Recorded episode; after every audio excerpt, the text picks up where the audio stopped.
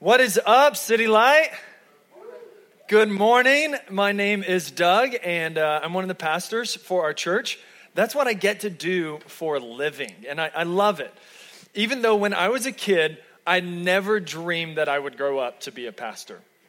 I dreamed of being a professional baseball player for the Texas Rangers, and Nolan Ryan wanting to be my friend because I was such a good pitcher.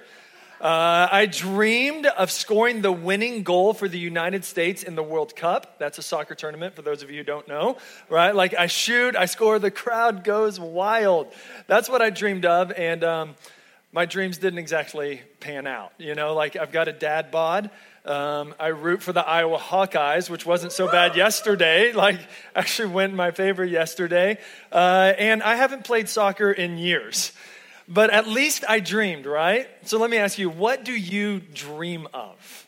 Like, what are your dreams? If I guaranteed you absolute success, no risk of failure, what would you do with your life?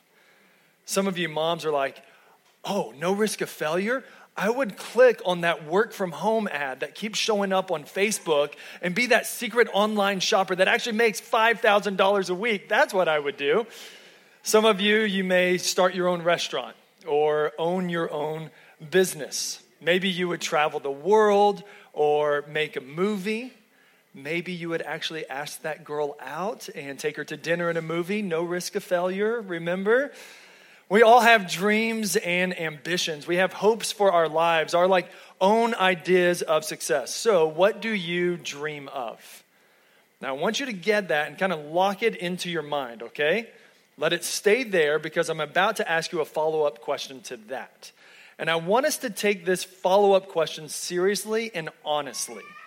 This next question that I'm about to ask you is the same question that faced the people of God in the back half of the book of Exodus. Okay? So in Exodus, God's people start out and they're in slavery, they're oppressed, but God delivers them out of that slavery, splits the Red Sea, they go through, He takes care of their enemies, He gives them a law and some leaders and a lot of love. And even whenever they go and erect a golden calf and then they like play together, even whenever that happens, He doesn't destroy them, instead, He disciplines them. And before all of that happened, way back in Genesis, God had promised these people, his people, a land, a land flowing with milk and honey. I mean, this was going to be a wonderful land. He had promised them victory over their enemies. He had promised them safe passage that they would actually get there. I mean, God had said, Hey, I'm going to give you success. I'm going to give you the life you've always wanted. I'm going to give you your dreams.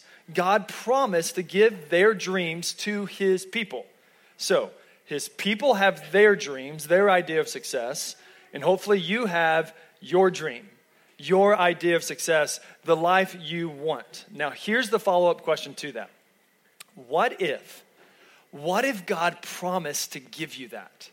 What if He promised to fulfill all of your dreams, to give you everything that you ever wanted, that you actually got to live the life you've always wanted to live, but one caveat God doesn't go with you. God doesn't go with you. Would you take that deal? Like you're sitting across the table from God Almighty. He's probably got on a really nice suit. And you know his bank account is so loaded that if he guarantees you success, he can actually go and pay for it. And he slides a piece of paper across the table. It's a proposal, an offer. And you look at it and it says that He will give you all the blessings you've ever desired health, wealth, success, freedom. You actually get to meet and hang out with Nolan Ryan. You like get the work from home job that actually works. Whatever it is, what if God promised to bless you with every blessing except for Himself? Would you take that deal? Think about it it's a legit question, at least for me. I mean, I'm not too proud to admit that I wouldn't seriously consider that deal. If I could be guaranteed a happy family, a house big enough for all of our kids to run and play, and a professional soccer contract where I score the game winning goal, you better believe I'm going to actually entertain that deal. And it's that dilemma, that question, that faces the people of God in the whole back half of the book of Exodus. You remember the first half of the book of Exodus. We preached through it. And I mean, that first half of the book of Exodus is just loaded with action. It's like every turn, every new chapter, there's a new murder, a mystery, a miracle. Something crazy is happening. It's like a Mission Impossible movie where your pulse just never slows down. You're like, oh, it's slowing down. No, and now it's crazy again. That's the first half of the book of Exodus. But the back half of the book of Exodus is all about the presence of God. God has got his people out of Egypt. Now God's figuring out how to get into his people. You catch that? God got his people out of Egypt. Now he's figuring out how do I get into my people. That's the story of the back half of the book of Exodus that we're going to look at today. So if you have your Bibles, we're going to start in Exodus 25. We're just going to track through the story a little bit, hit some highlights, and make some observations. In your Bibles, you can go to Exodus 25. In your program, you can flip it over to your notes, fill in the blanks if you want to, and just track with us. A few observations I want to share with you. The first thing we know is that God wants to be with his people. God wants to be with his people. That's his goal. That's his desire. It was his idea to be in and among his people. So God starts to give them a plan, some blueprints. He tells them, I want you to go build me a house, a home. It's called a tabernacle. And God says, He gets Moses, brings him up to the mountain. He's like, Hey, Moses, here's what you got to do gather all the people up, have them pitch in, help out, raise some funds. And Exodus 25, verse 8 he says, God says to Moses, Let them make me a sanctuary that I may dwell in their midst. God is very clear about his intentions here. He wants to be with his people. Ladies, he's not like that guy who keeps asking you out on a date but won't communicate his intentions to you, okay? God took his bride out. Then he got down on a knee. He proposed to her. They entered into engagement. Then they entered into covenant. They got married. And now God's saying, hey, make me a house because I'm moving in and we're going to live together. Later on in Exodus chapter 29, four different times in four different ways, God communicates, I want to be with you, Israel. He says, I want to be with you. I want to be among you. Let's meet up. Let's hang out. So God has his bride. Now he's scheduling his date nights so that he can be with her. Church, can we just say how remarkable, how lovely, how honoring, how incredible it is that God actually wants to be with his people? That's his desire. In high school, my summer job was mowing yards, and my dad always did it with me. Now, I had asthma, I was severely allergic to fresh cut grass. So I was a scrawny 14 year old walking behind the push lawnmower, just sweating a ton in the heat of the Texas summer, and I had a painter's mask over my mouth so that the grass couldn't get in. So I would literally, I'd have a sunburn all over my face except where the mask was. And every night I'd go to bed, snot myself to sleep. It was kind of awkward. It wasn't going well, but I loved mowing yards. Why? Because I could tell that my dad liked being with me when we mowed yards together. My dad liked to teach me how to edge the sidewalks. My dad loved to drink iced tea whenever we would take breaks together. I could tell that my dad enjoyed being with me, so I loved mowing yards. I could take the snotty nose, I could take the awkward sunburn because I could tell that my dad wanted to be with me. I loved it. It made me feel loved and it made me feel honored. It makes all the difference in a relationship when you know that the other person actually wants to be with you, right? Like, guys, have you ever been on that date, right? It's a gorgeous girl. She's beautiful. You go pick her up, but she's not ready when you get there, and she's like 30 minutes late. And then she gets in the car, and you take her to dinner, and all she talks about is that other guy and how he, she thinks he's funny. And it's just really clear she's not into you, right? So, dudes, I don't care how gorgeous she is, you don't want that relationship, right? Or, wives, do you ever just want to talk with your husband, but the game is on? Right? And he tries to be polite, he tries to listen. Uh huh. Uh huh. Uh huh. But his heart is in the game, right? His heart, his mind is in the game. It makes all the difference in a relationship when you know that that other person actually wants to be with you. People of God, City Light Church, let me assure you, God Almighty, the King of heaven and of earth, wants to be with you. He wants it. This is the very nature and character of who God is. And we know this because way back in Genesis chapter 1, the beginning of the Bible, as soon as God made a world, the next thing he made was a person to live in that world, and God wanted to be with that person. His name was Adam. We know that God wants to be with his people because in Exodus, as soon as he gets his people out of Egypt, he's figuring out how to get into his people. We know this about our God because he gives instructions for how to build a tabernacle. Later on, he gives instructions how to build a temple so that he can be with his people. Eventually, it climaxes when he sends his own son, Jesus Christ, Emmanuel, God with us. God wants to be with his people. And then when you fast forward all the way to the end, Revelation chapter 21 and 22, there's this huge feast, party, and celebration because why? The dwelling place of God is finally with man. God wants to be with his people, it's who he is. And some of you this morning, you don't know this God yet. You're here and you're exploring, you're asking questions about who He is. And I hope this is a safe place to ask those questions and learn more about God. And I trust that He's pursuing you, that He's inviting you and responding to your pursuit of Him. He wants to be with you. Others of you, you have known this God for months or years or even decades. And you know that God loves to be with his people. He's not that husband who puts the ring on the finger, but then he never pursues his wife again. God is already planning your next date night.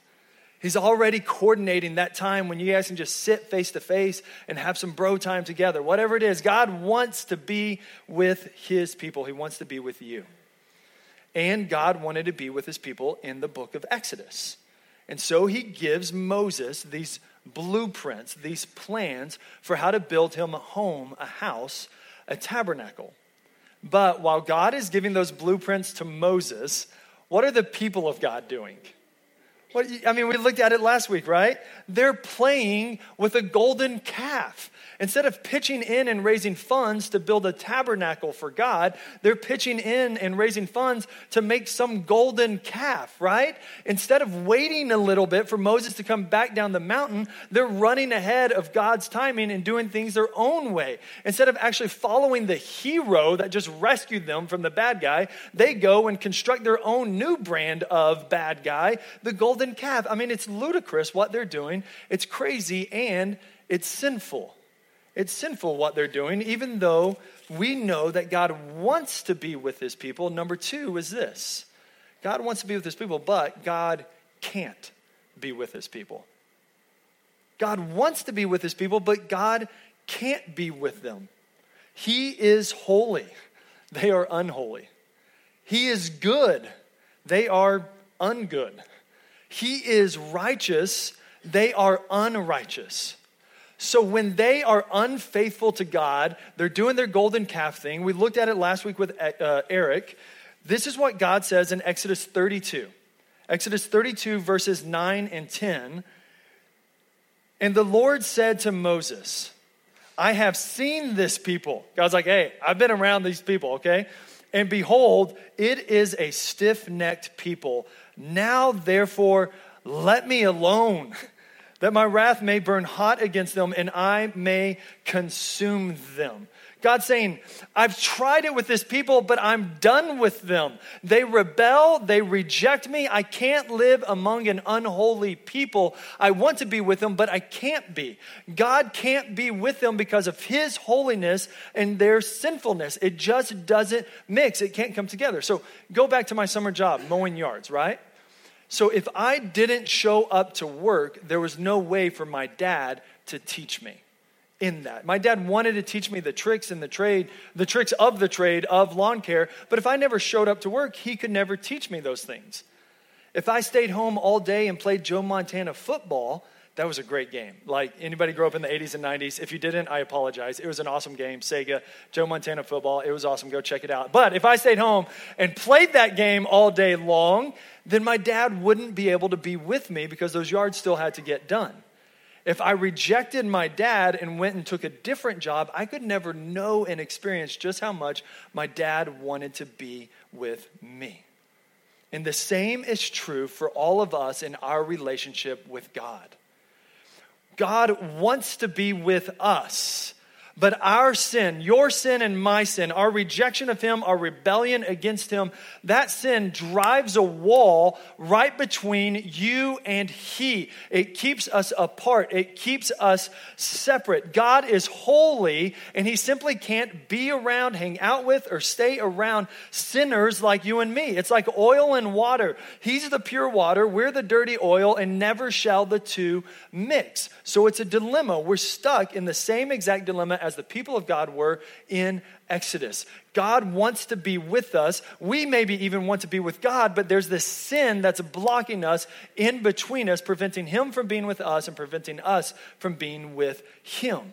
That's where we're at in the story. And this, this moment in the story of Exodus, this is when God comes back to the negotiation table with Moses. Okay? God said, Man, I want to be with my people. They do the golden calf thing. God's like, Just leave me alone. But he's like, Okay, Moses, come back up this mountain. Let's go to the negotiation table again. And this time, God says, Moses, let's make a deal. You and I both know this is a really messed up people, but I'm still going to be nice. I'm going to be a man of my word and give them what I originally promised them way back in Genesis. I'm going to give it to them, but I'm not going to go with them. So open your Bibles to Exodus 33. God spells out the terms of his deal that he wants to make with Moses in Exodus 33, verses 1 through 3. Exodus 33, 1 through 3. The Lord said to Moses, Depart Go up from here, you and the people whom you have brought up out of the land of Egypt, to the land of which I swore to Abraham, Isaac, and Jacob. So God's going back in his mind to this promise that he made to those guys, saying, To your offspring I will give it. I will send an angel before you to clear the path, right? And I will drive out all those guys. Verse 3 Go up to a land flowing with milk and honey, but I will not go up among you lest I consume you on the way, for you are a stiff necked people.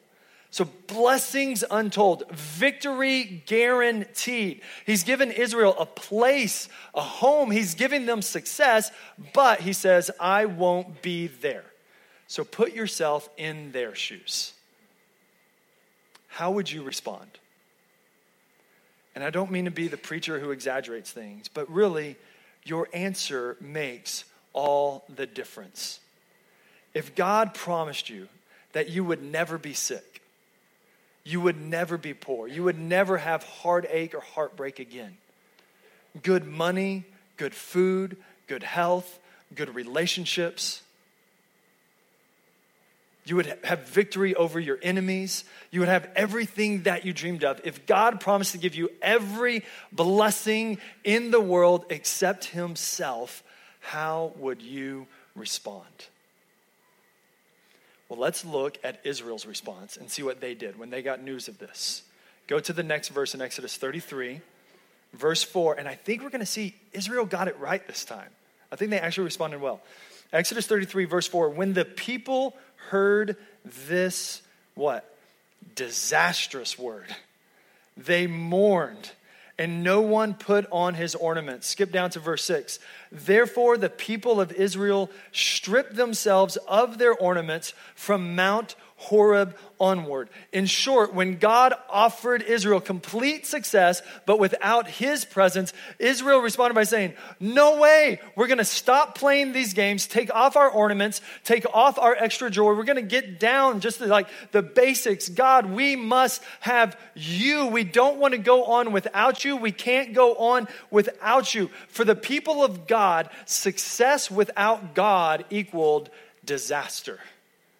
Success without the presence of God meant disaster for them. So if the games that they were playing and the sin that they were cherishing meant that God couldn't go with them, they're like, okay, we'll do our best. We quit all that stuff. We must have you. City Light, may our response be the same.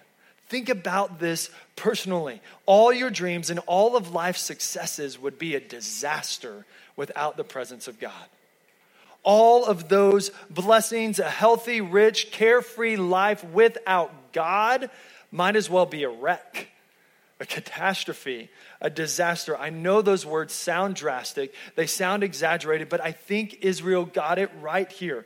Take the world, take all that good stuff, but God, at the end of the day, we must have you. We can't go on without you. Can you say the same thing in your own life? God, without you, my life is a wreck. God, without you, I'm just destined for disaster. God, I must have you and your presence in my life. And, church, can we say the same thing? City Light Church, can we say to God, we can't go on without you, that we're destined for disaster apart from your presence? We want you with us, among us, and near to us. Listen, friends, I mean, we love to dream around here. We're a pretty dreamy church. We like to dream of like 10 churches planted throughout Council Bluffs and the towns in throughout southwest Iowa. We would love that. We love to dream of hundreds of city groups. We got 11 so far. Jesus multiplied that at least tenfold. City groups spread all throughout our city, the towns around us, just pockets of people who love each other, care for each other, serve each other, and walk through life together. But listen, if God gives us all of that, but He doesn't go with us, then let's just quit right now, go home, and be done with these shenanigans, right? We must have God. Oh, God, don't let us do this without you. Furthermore, God, we can't do this without you. We need the presence of God. We are desperate for the presence of God with us and in us. Amen, church? Amen. I think sometimes, I don't know about you, but sometimes it's hard for us to feel the weight of this. Right? It's like preacher man standing up there saying, I'm desperate for the presence of God. And you're like, how so? Like, I, I don't get it. And I think part of the reason it's hard for us to feel the weight of this is like our lives are pretty decent. Right? Like we have a roof over our heads. Most of us live relatively comfortably. And that comfort has this like sneaky way of telling us, you don't need God. Yeah, I mean, he's cool. He's an okay co pilot, kind of a buddy to go through life with you. But need him? No, you're getting on just fine without him. Right? And we hear that. And so it makes us think maybe I'm not desperate for the presence of God. So, what I want to do to close up this morning, to wrap us out, is give three reminders to help us cultivate a love for the presence of God. Help us understand how desperately we need the presence of God because my car that runs and my house that's heated and my salary, they don't remind me how desperately I need the presence of God. But the Bible does. And this story of Exodus does remind us. So let me give you three ways to cultivate a love for the presence of God. Number one is this our rest, our rest is in the presence of God. We live in a busy, fast paced world. We are driven to succeed, get things done, check off the checklist, make things happen, and post a selfie on Facebook to tell the world about it as soon as we are done. And in the middle of all that, right, our hearts get tired. It's like me on a treadmill after 30 seconds. Brother's got to slow down. Exodus 33, verse 14. God says to Moses, My presence will go with you. So it ended up, we'll get to how it worked out, but it ended up in their favor. My presence will go with you, and I will give you rest. Some of us just realize how badly we need rest just by hearing the word, just by hearing the promise. Our hearts crave rest real, deep, soul level rest. And that rest only comes from being in the presence of God. We need Him. Do any of you have a friend where just being around him or her just gives you rest? Just refreshing, right? I can honestly say that Eric is like this for me. Um, just being around him just like slows me down a little bit and refreshes me a lot. Church planting is a lot of fun.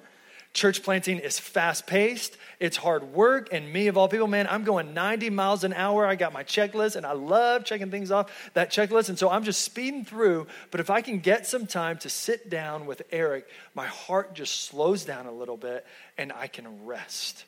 It's peaceful. God is like that. Just being in his presence, being around him, slows your heart and mind down, and he gives you rest. Our rest comes from and in the presence of God. Number two, how to cultivate a love for the presence of God. Our identity. Our identity is in the presence of God.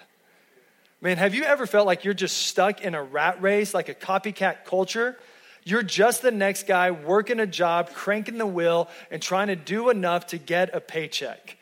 Just the next person who's nearing retirement and wondering if you have enough fixed income to make it through. Just the next woman who's pregnant, about to have a baby, and wondering if it's going to be healthy. Just the next parent who's praying for your teenager because 16 is scary and cars are fast right? In our uh, fast paced world, in our copycat culture, the presence of God makes us distinct. It gives us a unique identity. Let me show it to you in Exodus 33, verse 16. 33, 16, Moses is talking back to God. How shall it be known that I have found favor in your sight, I and your people? Is it not in your going with us? The presence of God right there, so that we are distinct. I and your people from every other people on the face of the earth. So the presence of God, God actually going with them, made them distinct. And the presence of God in our lives makes us distinct. It gives us a unique identity. We are in this world and on this planet, we're living in this city, but we are unique. We are set apart. We are distinct because of God Himself in us and with us. The presence of God gives us identity. We need Him. Third way to cultivate a love for the presence of God, an awareness of our need for the presence of God is this being in the presence of God requires pardon. P A R D O N. Pardon me, do you have any Grey Poupon? That's what I'm talking about, that word, pardon. Wow, I'm getting old. Nobody laughed at that joke. Being in the presence of God requires pardon. Okay, now remember our dilemma originally, right? God wants to be with us, but he can't be with us. Our sin can't mix with his holiness. It's a block, it's a wall that keeps him from us. The same was true for the Israelites. So, what does Moses do? What does Moses go to God and pray for and ask for? Turn one chapter over, Exodus 34, verse 9. Okay, so here's what's happened. God said, I want to be with you and your people, Moses. They say, Oh, we're going to play with the golden calf. God's like, I can't, just leave me alone. Moses intercedes. He's like, No, we must have your presence. And God's like, Okay, but I'm just going to go with you, Moses, not with all them. He's, Moses like, No, we need you with all of us. So what does Moses do? He starts to pray in Exodus 34, verse 9. He's like this uh, Moses said to God, If now I have found favor in your sight, O Lord, Please let the Lord go in the midst of us, not just me, all of us, God. Let you go in the midst of us. He wants the presence of God. For it is a stiff necked people. So Moses didn't appeal to God and say, hey, go with us because we'll get our act together. Go with us because we can figure this thing out. He's like, nah, God, you're right. We're stiff necked. We're all sorts of stubborn. Let your presence go with us, for we are a stiff necked people. Then what does he ask for? And pardon our iniquity and our sin and take us for your inheritance. Moses wants the presence of God. He wants the deep rest that comes in the presence of God, the unique identity that's drawn from the presence of God. He wants more and more of God, but Moses also knows that he's living with and he's leading a bunch of stubborn, stiff necked people. So, what does he ask for? Pardon. Pardon our guilt and our iniquity. We are the same way. You are the same way. We long for the very presence of God. We were even created for the presence of God. God Himself in us and among us. But we've got to be honest that we, not just those people back then, but we are stubborn. We are stiff necked sinners, stuck in our ways and trapped in our rebellion and wrapped in our regrets. So, what do we do? We ask for pardon. And God gives us Pardon through whom? How do we close every sermon, church? God gives us pardon through Jesus Christ. This is the gospel that we get so excited about around here. The good news that God saves sinners, that's us, through the life, death, and resurrection of Jesus Christ. The good news that God can now be with you, He can be with me, not because we got our act together and tried to obey those Ten Commandments and clean up like a good boy or a good girl, but because God pardons our guilt, He pardons our sin through Jesus Christ. City Light, you can't obey the law in Exodus 20 enough to ever get back to God because we've already done broke it. Jesus Christ obeyed that law for us in our place. City Light, you can't get holy or clean those stains up enough. They're already on us and they won't go away. Jesus Christ remained holy, stayed clean, and when we put our trust and our faith in Him, all that holiness, all that cleanness, boom, it gets injected and over us. Therefore, God can be with us. God Almighty, who longs to be with you, can now live inside you. His home, His house is your heart. City Light, let's be a people who love the presence of God. On Sunday mornings when we gather in our city groups, all throughout our lives, throughout the weeks, let's be a people who love the presence of God because Jesus Christ died so that we could enjoy it. Amen. Amen. Amen.